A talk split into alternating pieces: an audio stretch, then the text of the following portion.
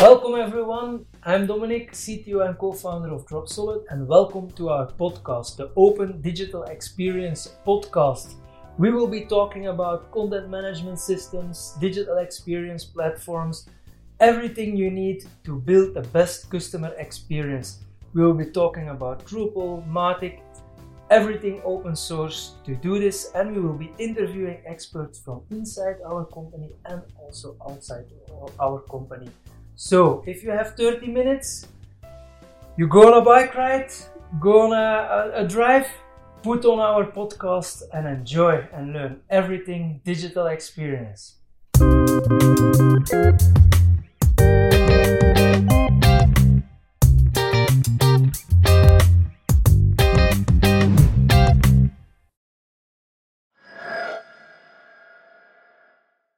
Hello, everyone. Good day. Welcome to the Dropsolid podcast. Today, I'm having at the podcast Rembrand Le Compte, our accessibility expert. Rembrand has plus 15 years, I think almost 17 years experience building front ends uh, as a developer, as a designer. Um, Rembrand has a, a, lot of experience in this topic. And um, yeah, let's dive in directly. Rembrand, accessibility and digital experiences, how are they connected? Um, well, I mean, the first thing to keep in mind when uh, building digital experiences uh, is to try to include as many people as possible. And that's why uh, terms like accessibility exist and digital accessibility.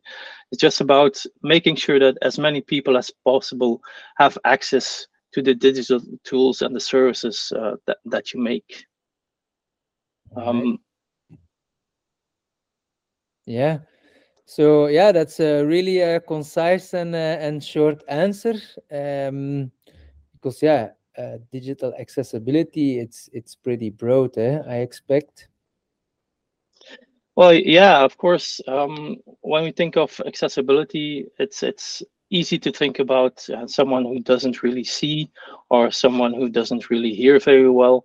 Uh, but we really have a, a, very broad spectrum of, of yeah, disabilities and circumstances which make it difficult to access something. Um, for the obvious examples are, of course, someone who is colorblind can't really see the colors or the contrasts on the website. Uh, but of course, there's also people who have three screaming children walking around and they really have to get something something done or fill in a form online or maybe there's someone uh, outside trying to book a ticket on their cell phone uh, but yeah it's really noisy outside or they have a lot of light on their screen and all the colors are washed out. So that's also important to keep in mind. It's it's not about people who have disabilities.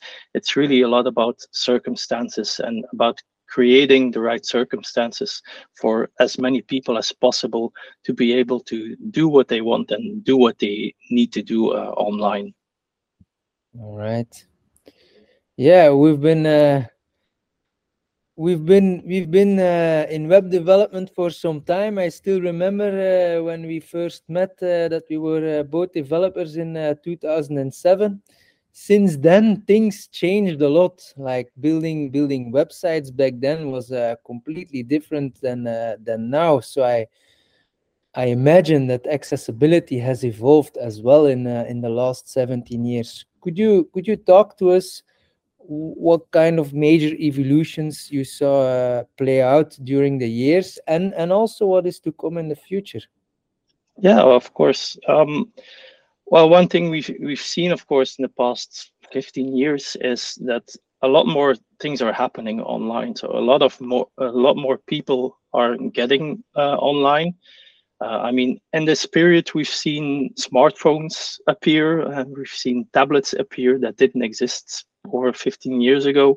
Um, so we're seeing that the, uh, a lot more people in the population are are getting online, and with that, of course, that means there's uh, more potential people who have maybe a disability. Uh, there's also a lot of circumstances uh, that are created in which people have to access uh, things online.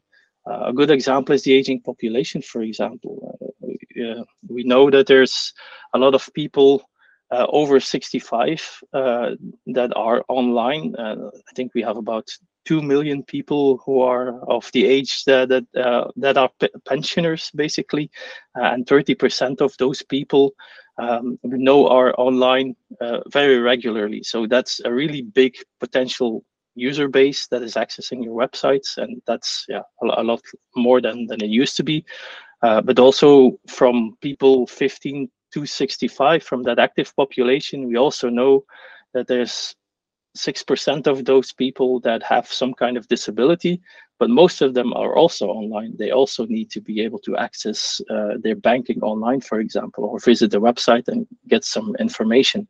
Um, and, and, those people that accounts for i think about 760 almost 800000 people so that's a really big potential user base that you you can address now and we didn't used to have that many people online um, but yeah that that is the trend that we're seeing. There's more and more happening online. More and more people need to be able to to get online and and do what they need to do.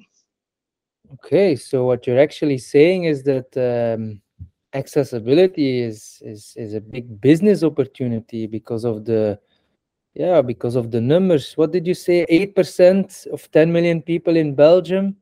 So 800000 people with a disability? So yeah, yeah. That, we've got some numbers we picked up from Statbel from the belgian statistics agency uh, from 2020 and it was yeah we, we got some really high numbers when we started digging into some of the articles and some of the uh, some of the lists. Okay. So in accessibility to um, to make it a reality yeah, we we we yeah we work with frameworks we work with content management systems we work with digital experience platforms as they are now called um, like in the case of, uh, of here at Dropsolid, we work with uh, with Drupal, with our own Drupal distribution. Could you also talk a little bit about um, how Drupal has, through the years, made it uh, made it possible to build accessible web experiences? Yeah, um, yeah, Drupal on its own as a as a tool uh, has always been on the forefront or tried to be on the forefront of accessibility. Uh, everything that is being built is with accessibility in mind. They have a statement page about that as well on Drupal.org. Um, and because it's open source, course, everybody who builds on top of that uh, can take advantage of the components and the elements that are already in there. Uh, one of the things that we do as a company, uh, we have our, our, own distribution called Rocketship, and with Rocketship, especially with the custom themes, um, we really try to improve on the elements that already exist. So we try to make sure that the, the HTML, for example, it's semantic HTML, it follows a lot of the, the guidelines um, in order to make something accessible. It's it's not 100% there yet out of the box, uh, but we do make a lot of effort to build on top what's already there and to really prepare it for when we have a custom design, when we make something for a client, then it's just the final steps of really making sure that everything clicks together, that the design is on point and the last bits of the components uh, really work the way that they should. So it, it's a process, but we already have we have a good baseline and we have a lot of good stuff we can build on top of. Okay, can you go a little bit more deep deeper, like what exactly Drupal brings out of the box? Like some of the explain some of the components that, for example, if you would be using another proprietary CMS that has not had the uh, eye for detail in accessibility like Drupal had, what what what would that what would that mean? What would that be? Well, some of the elements that we use in, in websites day to day, of course, is making a lot of web forms, uh, making a, a, lot of elements that are interactive for the user.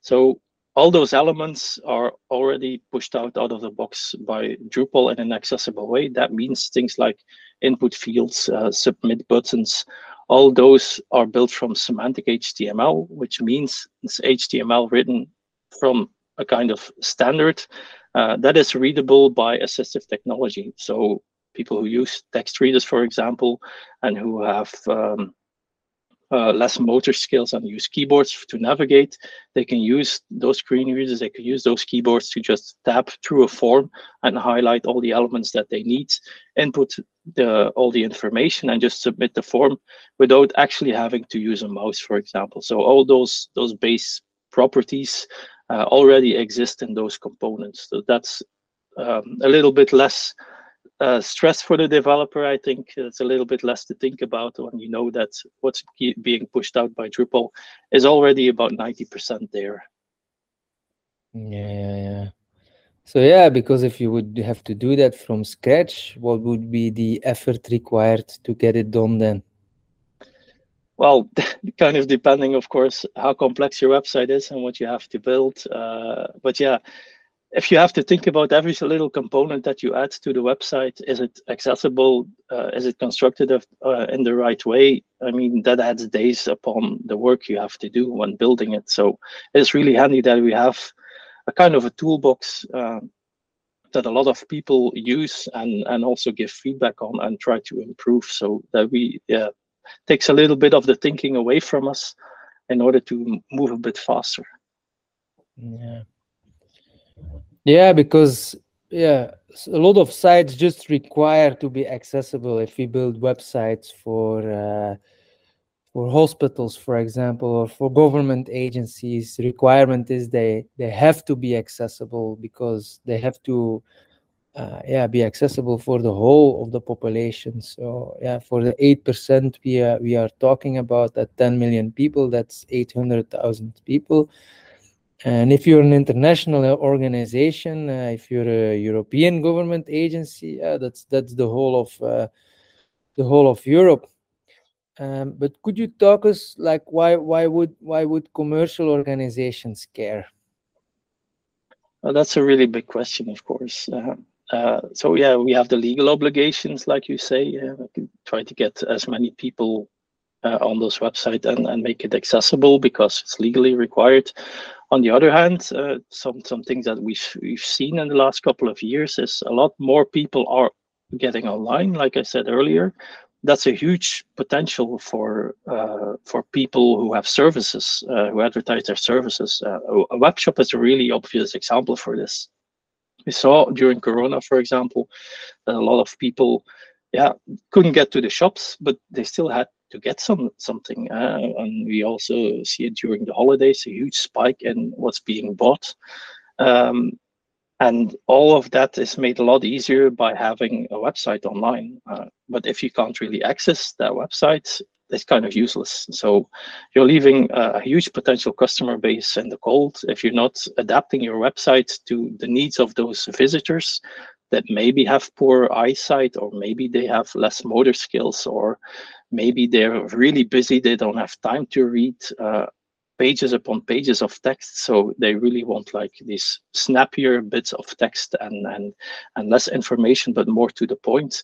If you take those people into account you've got yeah the, that 800000 user uh, extra users potentially that can get on your site and uh, make use of your services or buy your products so there's a huge economic incentive there yeah, it is because yeah, everyone's online these days.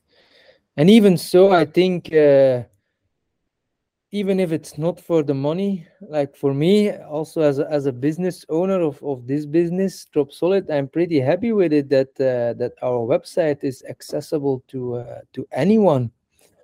It makes uh, it's just also part of the, the the the values of some companies to just make it yeah make it inclusive. Yeah. Yeah it can sound real corny if you say like we want to make things better but uh, i do i do believe that by by taking these things into account you do make make things a lot better and everybody is better for it. Uh, i mean the, the the example from corona is a really good one i think. Um, the fact that a lot of people were confronted with the fact they couldn't get outside their house uh, I think is, is, is a really important lesson because there really are a lot of people who are in some way locked off from certain aspects of, of society. It's not always literally being able unable to to leave your house, but you see how difficult it can be if, if something that you really count on and, and, and think of as normal, if that falls away, and you're left with no other options, uh, yeah, that's a really difficult situation. So mm, giving people more tools and more ways to interact with each other or do things online, I think really makes it a lot better for everyone as a whole. Um, and yeah, we, we also see it in, in, in other elements of assistive technology. Uh, for example, right now we could all have a digital assistant in our house because everybody has, or most people have a smartphone with an assistant. So you can just, if you want to call someone, you can just ask your phone to do it for you. you don't even have to touch it. Um, if we drive around with the GPS uh, that tells us where to go, that's also part of assistive technology. Uh, but you see by implementing it in daily life, it, it does make life better for, for everyone. It's a, it adds a lot of convenience for everyone and not just a few select people. So uh, yeah, I do think by by taking all these things into account, we do make things better for for anyone, uh, or at least a lot more convenient. Yes, and if we look at the future of um, assistive technology, in fact, you could argue that the, the DXP, which is the evolution of uh, content plus data, not just only content, which is a CMS, but content plus data. And then, of course, I have to uh, add uh, the the whole AI thing to it. Um, how how do you see the assistive technologies like DXP uh, improve the accessibility even more? Well, the fact that a lot of things are interconnected makes it easier to find something if you want to do something. Like in our DXP, for example, eh, we have we have customers that have a CMS, but they maybe also have a Mautic where they uh, send out newsletters. Uh, they also have access to uh, yeah, visitor data to get segments out of people and, and know who to target. So getting all that co the convenience of of having all that data come together and then on top of that assistants like potentially ai assistants making sense of that data and helping you to find what you want uh, is really a plus i think. Uh, if you have to separate all those elements and and go find it in separate places makes your life a lot harder. So yeah any kind of tooling and any kind of system that makes it easier for you to find something or actually gives you a, a hand in, in helping you to to do something faster and easier. Is assistive technology is something more that makes life more convenient. Uh, it saves you time it saves you money. So and, and in the long run that's that's that's uh, a lot of what this accessibility is about making things easier for people removing the hurdles that really shouldn't shouldn't really be there. Mm -hmm. okay so lots of opportunities. Uh, we don't know what they all will be, but we can already see uh, we can already see things uh, coming coming towards us. Eh? All right, good Rembrand. Uh, thank you, thank you for uh, enlightening us on uh, accessibility. Um, I think for me, if I if I recap it, um, so it's been a huge evolution in the last 15 years in accessibility and digital experiences it has a huge uh, return on investment because of yeah everyone is online right now. Um, it also yeah if you want to have a deeper vision as a company you um, yeah, you just need to have it. It's not just uh, an afterthought. And then of course technologies like drupal and then broader the open dxp um, they they really help in uh, in making it easier to get the applications out there and and to making them more as, uh, as assistive. Um, that's what I remember. Anything to add? No, I think that's that's about sums it up. Thank you for having me. All right. Thanks. Bye bye.